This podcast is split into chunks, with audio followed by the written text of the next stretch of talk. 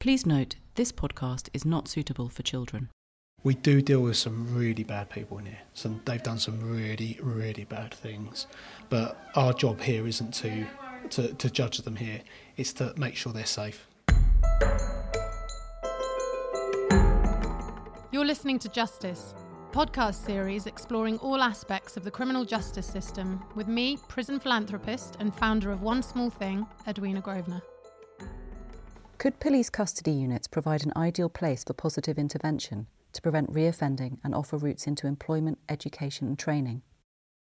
This episode is a deep delve into Divert, a relatively new Metropolitan Police run initiative working in partnership with charities. It aims to divert young adults aged 18 to 25 away from crime through the offer of support, coaching, and mentoring. First, Edwina meets Chief Inspector Jack Rowlands, who heads up Divert. We then visit him at Brixton Police Station to see just how Divert is integrated into day to day policing within a custody unit setting. What does Divert actually do? I've heard many great things about it, but um, can you explain to me um, sort of how you got involved with it and, Mm-hmm. and the work, a bit about the work that it does? So, in essence, Divert is a Metropolitan Police diversion program for young adults. So, for 18 to 25 year olds that come in police custody, we have dedicated coaches that work within six custody suites across London that effectively listen and work with these young people in order to get them away from crime and violence and effectively into employment, education, and training. So, it's a really proactive way of, um, of, of working with young people and using custody as a bit of a teachable moment. Okay, but how did you get involved in it? Because I presume you're in the force anyway. Yeah. And then how did your paths cross? Well, so I, I used to be a safe and neighbourhood sergeant in Brixton, and in effect, uh, when I started uh, on a couple of estates in my ward, um, I, I was really keen on getting young people away from crime. I'd read up a lot about diversion, uh, Waves 2000 report, a 2005 report on violence and what to do about it, really gave strong sort of evidence around how diversion into employment could be a real assistance factor in, in escaping violence and crime. So um, I started a few programs, um, one of which was trying to get young people into beekeeping. Uh, that didn't work, uh, so I moved on very quickly after that. Uh, got a lot of um, a stick and banter from my colleagues. Uh, what uh, about the beekeeping? yeah, yeah, yeah. Uh, but well, because um, uh, here's me, Sergeant Rowlands, uh, on an estate in uh, Stockwell. uh, you know, arresting gang members, uh, but trying to set up beehives as well, And making honey. Um, making honey. And the feedback, the feedback we basically got from the young people was um, it was really, really, really well intend, intended. The uh, community centre leader wanted to get the buy the beehive. She had a grant, which was great and I got the young people to go to the, the course, London Beekeepers Association. Uh, but the indication to me was on the first day, only half turned up and they were stoned. And then on the second day, half of those turned up again and they were even more stoned.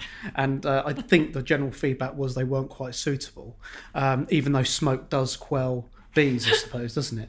Um, so We've got a room full of got- people that yeah, the listener can't that's see it, who are all it. trying to quell their giggles. Um, so for me, it was about just trying something new. But the one that really, for me, really sort of worked was the jobs fairs, which for me really got myself into why we do this. And um, I set up jobs fairs with the local job centre plus in the community centre.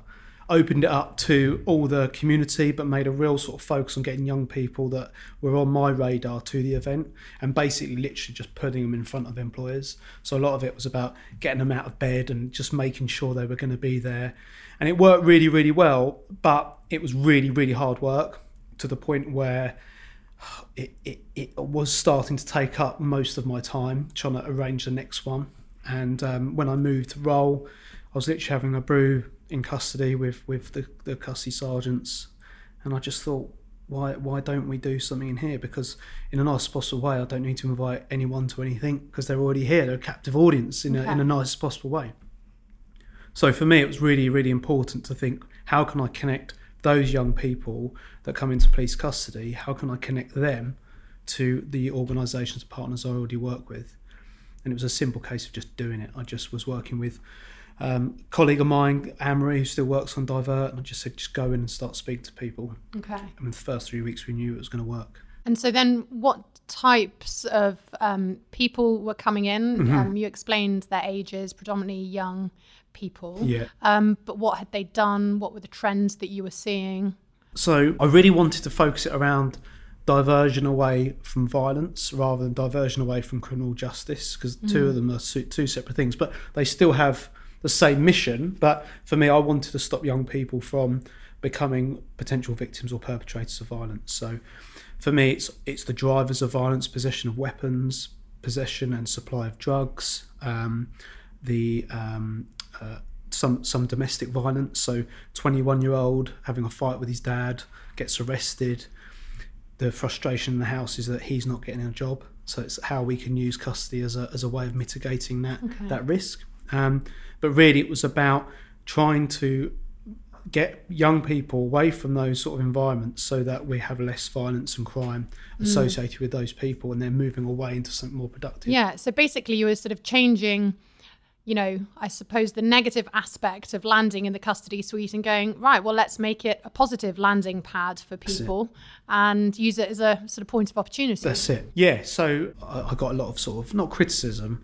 Uh, a lot of people, first of all, didn't really understand what I was trying to do. Um, the sort of archetypal custody environment is we Yeah. arrest people, we process them, Yeah. and we, we send them off uh, to wherever they Don't need to go. to exactly. so so for me, it was about saying, look, we already have this environment. Let's use this in a different way, but assign it to a principle of preventing crime, which is a major part of policing.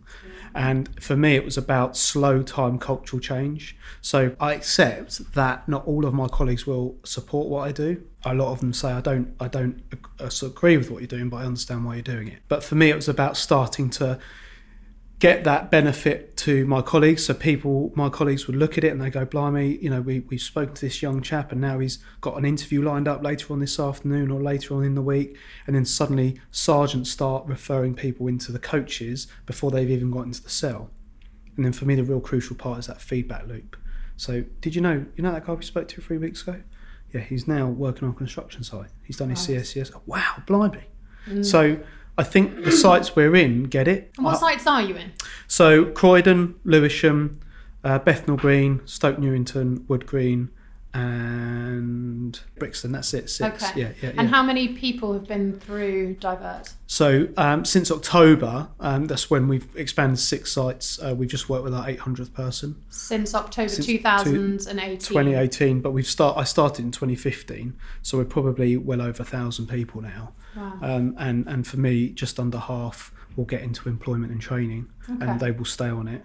But also the people that don't get there, we've realised recently the power of having that informal chat in custody has been really impactful. So people are saying, look, I don't need necessarily to get into employment, but I needed someone to talk to about what was going on in my life, and that was the first time I'd ever been able to do that. So actually, I'm really grateful of it, but I'm going to be all right. And it's about instilling that responsibility, that that that that power of taking your own decisions forward, and um, basically taking personal responsibility for your own direction. Do certain officers or do all the officers who are involved in Mm-hmm. divert have to be trained a little bit more or because you know some people might be very happy Ever catch yourself eating the same flavorless dinner three days in a row? Dreaming of something better? Well, HelloFresh is your guilt free dream come true, baby. It's me, Keke Palmer.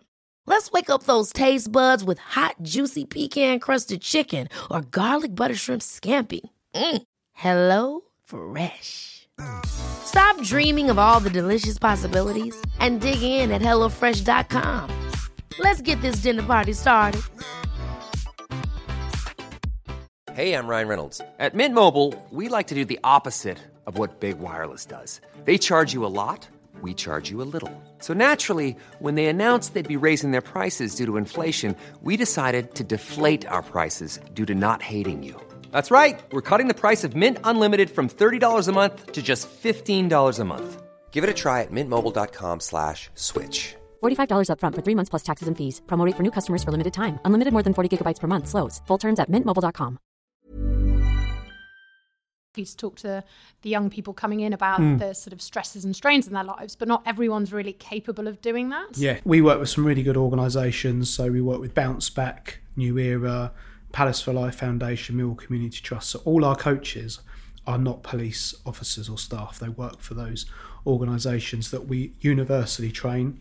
Um, but we we also um, acknowledge that it takes a special person to be able to speak to someone in custody at that crucial time and then form that relationship and then work with them once they come out of custody as well. And then what's the sort of vision for the future? I mean, because you mentioned the places that you're working in, and then like a lot of these things, it sounds like an absolute no brainer. So, what are the plans to sort of roll it out, take it forward? So, we have got five other police um, forces, uh, counties in the UK about to start Divert. So, uh, uh, South Yorkshire Police, Thames Valley Police, uh, we've got Lancashire Police, all going to do the divert model of working alongside a football Okay. foundation. So for me, it's about building that sustainability, but crucially, it's about building our sustainability and expanding our work in London. So working with the Home Office that already fund us, trying to have uh, having conversations with MOPAC, obviously the Met Police as well. I think the, the conversation we want to have is how can we all collaborate? How can Yeah, we so all what a sort of cross-funding Yeah. model, so it's not just one person's budget. 'Cause Of course, one one person kind of goes, "Oh God, I can't possibly fund all of that." And actually, it shouldn't just be one person's budget because this obviously crosses housing, education, health. That's it. But for me, my ambition would have to have Divert as a national programme, without a doubt. We're being evaluated at the moment by the College of Police, and we're hoping that that will lift our sort of evidence base. But absolutely, my ambition would be to have it as a national programme for sure. The people who come into the program, is it predominantly young men? How many young women do you see? So we have about so five percent of um, the people that come into custody are women. So Okay, 90 that's representative yeah. of the prison population. Yes, yeah. So ninety-five percent of people we work with are men, but um, we've we've we've achieved some excellent outcomes with with with young women that that come through custody, and and I think the key message with Divert is is we tailor our approach. So we tailor our approach not just to um, uh, eth- uh, you know ethnicity or what, what gender you are. We we tailor our approach to what is going on with you right now, and whatever is going on with you right now, we will tailor our our approach and our action plan so that it suits you. So um, Very rare. yeah, yeah, because because I, I was really I've been batting off the sort of temptation to make it really uniform Yeah, and cookie prescriptive. cutter, put yeah, everyone through the exactly. And Same thing. Oh, Jack, even though everyone's different and everyone gets in there for a different reason. that's it. Let's wait for them to be arrested a third time, then we can help them. It's like no, no. It's just we've we've got to just do something now. And so I think what what's been the strength of Divert is we've kept true to that model. And um, I think, funny enough, having a police sort of lead behind it, police culture behind it, is we're very good at getting a job done, and and we don't like bureaucracy. So the last thing I wanted is to make Divert bureaucratic, um, because I don't think it helps anyone. So my organisation, one small thing, you know, you came to our conference in Mm-hmm. Leeds back in March, and we've done a bit of training with you. You know, all of our stuff is about trauma and sort of being gender specific and working with the person in front of you and Mm-hmm. the sort of issues that might come from that individual person. And of Mm-hmm. course, it's always different. So how much of an impact did that have on you and Divert? Because obviously, I'm slightly biased. No, of course. about yeah, yeah, it all, yeah, but- yeah. a massive impact because I think what was happening, we were we were listening to a lot of stories from young people around what's what's happened in their lives, and we we being the people we are, empathise with it. Um, but the the training that you provided backed up our conscience almost. It backed up, ah, right, that's the reason why I'm feeling like this. That's the reason why I'm connecting and empathising with this young person because this everyone has got a story to tell, and a lot of it mostly is related to trauma, either from childhood, recently witnessing trauma, and for us it was about how your work and how your research and the people you're connected with can inform us about what that research base is and, and almost to a certain extent some methods around how we can look after ourselves as well. You know, from a policing perspective, we deal with a lot of trauma as well. Mm, absolutely. So, just how does Divert function within a busy police custody unit? We went to find out for ourselves on a field trip to Brixton Police Station. Here's Jack, who gives us a personal tour. Welcome to Brixton Custody. So at the moment we are in the the back end, the the hub of Brixton Police Custody Suite, where we've got all my colleagues that um, are here to basically fundamentally look after people that come into custody and to make sure that people are fed and watered, that they get their legal privileges, uh, but also are kept safe and are monitored closely by my colleagues so that they themselves don't come to any harm or can harm anyone else. So we've got about um, 15 people in custody at the moment. So there's 40 cells in Brixton police custody, and so we've got about 15 people with us at the moment.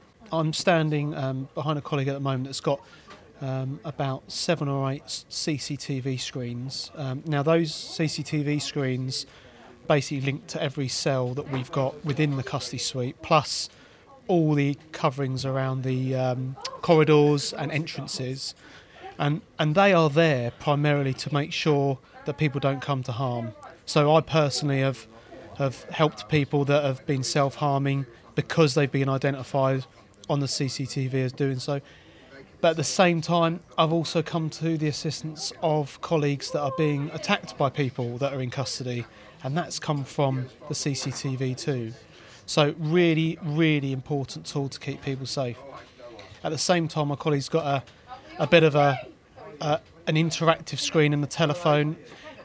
They're linked up to the cells, and my colleague's just talking to someone in one of the cells now, most likely wanting to make a phone call or or talk to the officer about what's going on. And um, sounds at the moment that this person is withdrawing, so we will get them some form of medical care.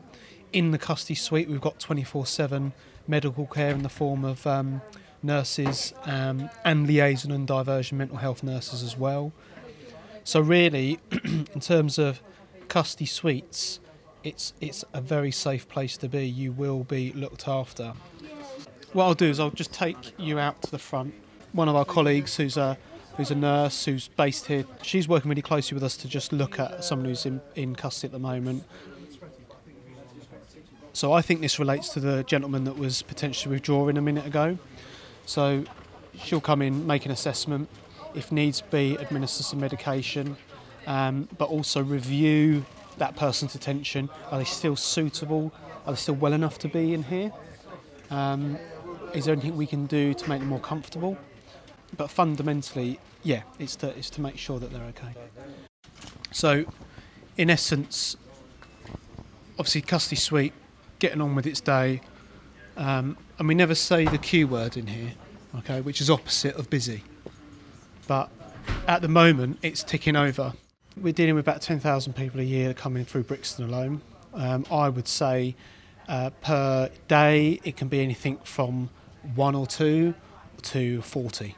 But at the same time, you can have 40 people in here and everything's ticking over, or you can have six people in here and every single one of them is really, really hard work. Every single one of them really needs some some some measures in place, and that can be just as stressful sometimes as having 40 people in here. So um, when someone is brought in, they're put in front of uh, one of my colleagues, DDO or, or Skipper, really in-depth risk assessment, m- mainly to obviously authorise their detention, ensure the arrest was lawful, but really go into detail about where they are at this very moment in time. We'll have a bit of previous knowledge if they've come into custody before, but this is about triage, about risk. This is about triaging the person's immediate needs. So, for instance, they could they could come in front of my colleague here now and say, actually, um, I've got a heart condition. Uh, three three days ago, I was diagnosed with it. What medication are you taking? I'm not anymore. Um, okay, risk goes up. Uh, I'm diabetic. You know, people don't really manage their diabetes as much when they come in here. Or actually, the most for me, the most dangerous one. I'm I'm about to start withdrawing from alcohol. Alcohol withdrawal is so much more dangerous than withdrawing from drugs. So if you're withdrawing from heroin, if you're withdrawing from crack, it's really horrible. I mean, not, it really, really uncomfortable and distressing, but it's not going to kill you. If you withdraw from alcohol, it will kill you because the body's makeup is such that if you're an alcoholic, you're using alcohol as a primary energy source. Your body accustoms itself to using alcohol as sole fuel. So if you stop, if you stop receiving alcohol, your body starts breaking proteins down. So you know when you see alcoholics are really thin, it's not because they're they're, they're not eating. Eh, it's actually because alcohol is is is their primary source of energy, and when they don't have alcohol, the body effectively eats itself. And what happens is when your body doesn't get that energy source, it panics. So it starts eating proteins that are that are keeping your liver going, your heart going, your kidneys going. So for us, what we used to do is when we had doctors here, the doctor would actually prescribe a can of cider to our detainee because that a cup of cider was the immediate medication that just took the edge off. But really, for us, it's about if you don't have medication, it's straight to hospital because you could die straight away. You could die. You could die within three or four hours. Ser- seriously, yeah. Your body will shut down that quick. So we just move out of the way here because we've got someone coming into custody now. You're listening to Justice with Edwina Grosvenor. One size fits all seemed like a good idea for clothes Nice dress. Uh, it's a it's a t-shirt. until you tried it on. Same goes for your healthcare. That's why United Healthcare offers a variety of flexible, budget friendly coverage for medical, vision, dental, and more. So, whether you're between jobs, coming off a parent's plan, or even missed open enrollment, you can find the plan that fits you best. Find out more about United Healthcare coverage at uh1.com. That's uh1.com. It's that time of the year. Your vacation is coming up. You can already hear the beach waves, feel the warm breeze, relax, and think about work. You really, really want it all to work out while you're away. Monday.com gives you and the team that peace of mind. When all work is on one platform and everyone's in sync, things just flow wherever you are. Tap the banner to go to Monday.com. Hey, it's Ryan Reynolds, and I'm here with Keith, co star of my upcoming film, If, only in theaters, May 17th. Do you want to tell people the big news?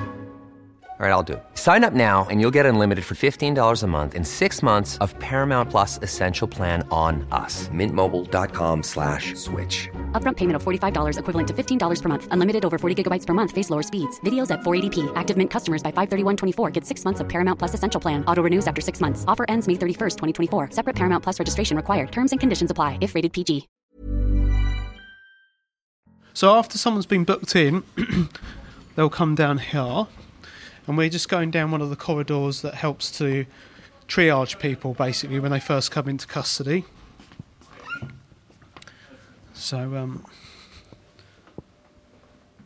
here we have our um, our fingerprint photo and uh, DNA room, as it were. So here is a is a, a routine environment that we use in custody to take fingerprints, photographs, and DNA. It's something that we do to everyone that comes into custody. Um, what we like to do when we come here is ensure that it's very calm. No, you know, I've had to take fingerprints from people that don't want their fingerprints taken. It's really, really hard work. So you want to be able to do this procedure in a very quiet, very, very sort of um, uh, relaxed way. You'll notice that it is really quiet in here. And apart from my voice, this is how loud we want it in here. By the time someone comes and has their photograph taken, we want it to be conversational. We don't, we don't, we don't want to be having to ask people to have their photograph taken because it's an environment you don't want to be um, having conflict in. So um, when that happens, if they do need to see um, the nurse, we have a dedicated bay here. If you look, it's very similar to a doctor's surgery, very similar to um, minor injury sort of room that you have. Bar hospital, it's pretty pretty damn close to having a complete triage of someone's needs. Custody, like policing in general, can be really, really dangerous, really, really fraught with hazards. Um, one of the more recent sort of incidents that went wrong was a colleague of mine was getting strangled in custody, pressed the pressed the panic strip. I ran down the corridor, and by the time I'd ran there, the my colleague had stopped trying to fight him. My colleague was trying to uh, desperately get some air, some you know, clear that airway, and I obviously I used reasonable force to get him off him. But if it wasn't for the panic strip, we would have had to rely on our colleague looking at CCTV. Um, but if that does go off, you'll see cops, you'll see my colleagues vaulting the desks and running down the corridor, um, and um, it's just in order to protect people. Um, we do deal with some really bad people in here. Some they've done some really, really bad things, but our job here isn't to to, to judge them here. It's to make sure they're safe. It's to make sure that actually yeah, they may have done that, but at this very moment in time, they're in a they're in not they're not in a great place. So let's make sure that we can help mitigate that. So for 10 to 18 year olds, so well 10 to 17 and a halves, um, we are governed by Police and Criminal Evidence Act. So we have special um, arrangements for juveniles and children that come into custody. So in effect, if you're a child that's brought into custody, uh, you you need an appropriate adult. So you need um, someone that's um, an adult who is going to make sure and chaperone you to make sure that your rights are adhered to, that, that you're looked after properly, but also to reassure you and to, to be there just to sort of mitigate what can be quite a um, an alien environment. Um, I think that again the balance is we do get some children in here, 14 year olds, 13 year olds that have, have done some really, really bad things, really some violent things. So, so for me, it's it is something that we need to bear in mind that some children do commit really violent acts. Some children commit some really heinous sexual offences. But I think the message I always give to, to people is 99.9% of children in this country are good children. We get a lot of traumatised children in this in this environment. And again, even though they may have done those serious offences, when you start understanding their background and you start understanding where they've come from in terms of from the ages of four or five, they haven't had a mum and dad, they've been in a cycle of care, or they may have been abused and neglected as children. You don't condone necessarily what they've done, but you understand it. And the people working in that custody suite are sure switched on to that. I think I think um, what what I get most concerned about is when I get children in here that don't talk that are, are mute almost, who may have stabbed someone. Some may be dead as a result of them stabbing someone, but you're looking at them and it's it, it appears they're not bothered. For me, that's my that's more alarming sometimes than someone kicking off, because it, for me it's the inner it's the inner sanctum of they've either got no empathy or they're so accustomed to violence that it just hasn't triggered them. And um, it's really hard to, I'm not sure if I'm doing it, but it's really, really hard to get that message over that we deal with some really serious stuff in here. We deal with some really serious, complex people that haven't just walked off the street and decided to stab someone. There is something in their life, there's, there's something in their story that's led them to this point. I'll tell you what, let's walk down here. This is um so this is um these aren't our conventional cells, these are, are what they call our, our constant watch cells. So um these cells are specifically designed to effectively safeguard people that are really vulnerable. We've got the option of keeping the door open here to, to make sure we, if they're if they're violent that we've got at least perspex to look through. Um, but a cell, unfortunately, is that's exactly what it is. It's quite sterile, but it's it is actually as safe as you can make it without putting loads of padding on. Um, this is where someone will spend on average about 13, 14 hours whilst they're in police custody. So, from a divert perspective, people reflect in here. People generally think about what's going on in their life. They think about the fact that either their life is done, that's it now, there's no point, or they actually think, um, I'm terrified and there's no there's now no hope. So that's where divert really kicks in. Is is Angel will will will come and approach people at that state in that state of mind. I'll give Angel a little bit of an intro. So Angel used to be a Met Police volunteer. So he came very early doors onto the programme for Divert in terms of working on it. And now Angel works full time at Brixton as a paid member of staff. And I'll embarrass him slightly, but Angel really does he really does set the standard for how we like to work with young people. So he is exceptionally tireless in not only his commitment to young people, but commitment to the programme. And he has helped hundreds of people in, in his work so far. And more importantly, he has helped them to genuinely change the direction of their life. He's helped them to not come back into custody. He's helped them to stay away from violence, keep themselves and their families safe. But more so, actually, in the nicest possible way, set them up so that they don't ever see him again. And I, I mean that in the, in, the, in, the, in the nicest way possible. So, Angel, why don't you tell us a little bit more about what you do, mate? Initially, I joined the program as a volunteer, and since then, I've been coming in, speaking to young people. And the way I look at it, when young people in custody, they're crying out for help, and the last thing they expect is to, for someone to come in and offer them help, and you know, become a friend and build a relationship. So while they're here, I will, you know, listen to them, you know, listen to their interest, you know, their previous work experience, their educational background, uh, the situation at home with parents, with friends. What is it that preventing them from reaching the potential? And we work on an action plan. Once they leave the custody, that's when the actual work begins. You know, I'll be on the phone chasing them up, you know, calling the mom, calling the dad. Look, I spoke to his son, he was in custody. You know, I've got this in plan for him. You know, we need to go um, speak to this program or construction or whether it's music program, whether it's a drama course, wherever it is that the young person is passionate about, I will try to steer them in that direction. So that's what it is. It's about linking young people with the opportunities. I sort of look at myself as the bridge in between custody and you know the potential the young person can reach. I've had a young person um, who was in custody. Uh, the only thing he was interested in was music, and as him him as a being a dr- um, drummer, that's the only thing he wanted to do. And for me, that's quite a challenge because that's quite specific. You know, usually there's lots of different opportunities in whatever it's construction, retail, catering, but with drama and music, how to go out there and do a bit of research. So it took me a couple of months to actually find a program for him. But when I did find a program, it was a 12 weeks uh, program by Grit School uh, for residents of Lambeth. So what you do, you go in three times a week. Uh, you get studio time, you get to record uh, an album, you get to work with other young people and sort of you know come together in collaboration and create this album.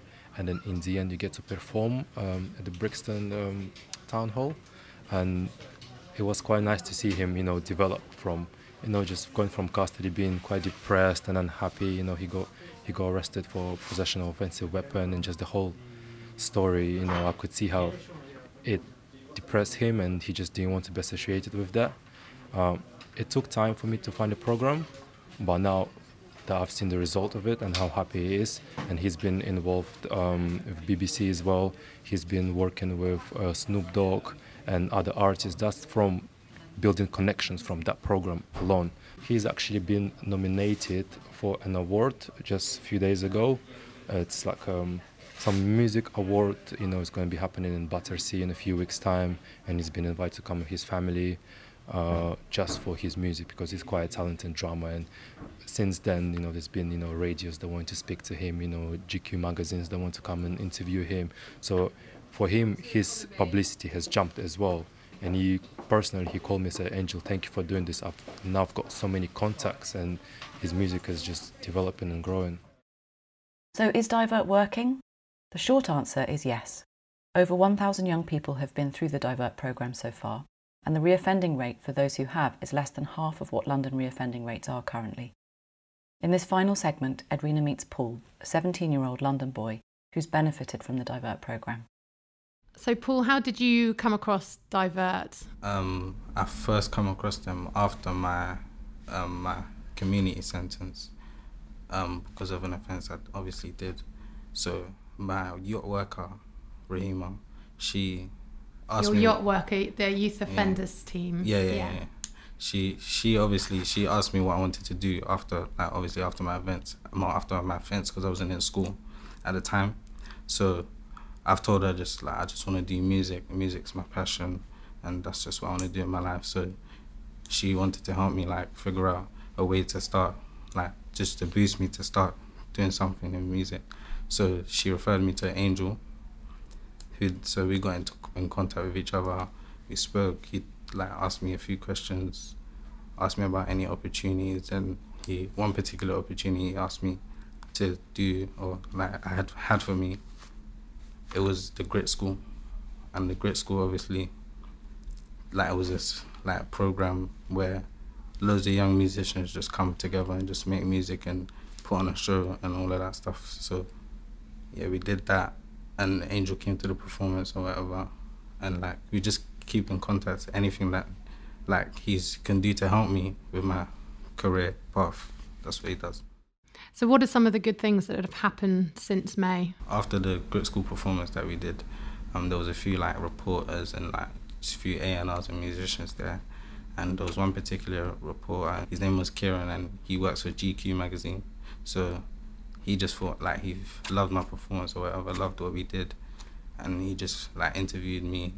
We had an interview, spoke on the phone, and like I was on the front page of GQ like within two weeks of that that show. If that makes sense, which was mad to me because uh, Wow. all my favorite rappers and stuff on Yeah. that are in that magazine and stuff. So also there was a friend from the Grit School actually. He was both on the course. Her name's Damilola. She she entered a competition in Lambeth, and like if you won the competition, you was able to do the main stage in Brockwell Park at like a crazy festival, and Chaka Khan was headlining. It was mad. Like there was loads of people there, and she asked me to play for her on that Oh, day. wow.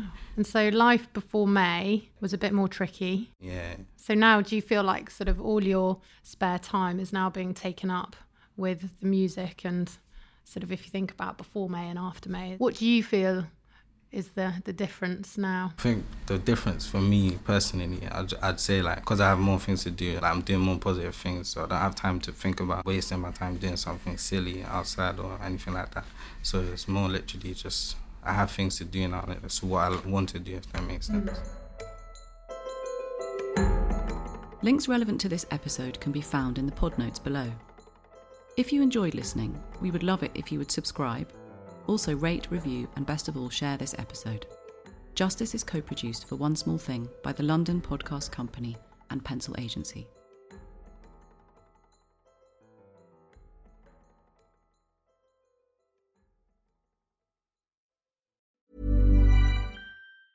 Hey, it's Danny Pellegrino from Everything Iconic. Ready to upgrade your style game without blowing your budget? Check out Quince. They've got all the good stuff shirts and polos, activewear, and fine leather goods, all at 50 to 80% less than other high end brands. And the best part? They're all about safe, ethical, and responsible manufacturing. Get that luxury vibe without the luxury price tag. Hit up quince.com slash upgrade for free shipping and 365 day returns on your next order. That's quince.com slash upgrade. Hey, it's Paige DeSorbo from Giggly Squad. High quality fashion without the price tag. Say hello to Quince. I'm snagging high-end essentials like cozy cashmere sweaters, sleek leather jackets, fine jewelry, and so much more. With Quince being 50 to 80% less than similar brands. And they partner with factories that prioritize safe, ethical, and responsible manufacturing. I love that. Luxury quality within reach. Go to quince.com slash style to get free shipping and 365 day returns on your next order. Quince.com slash style.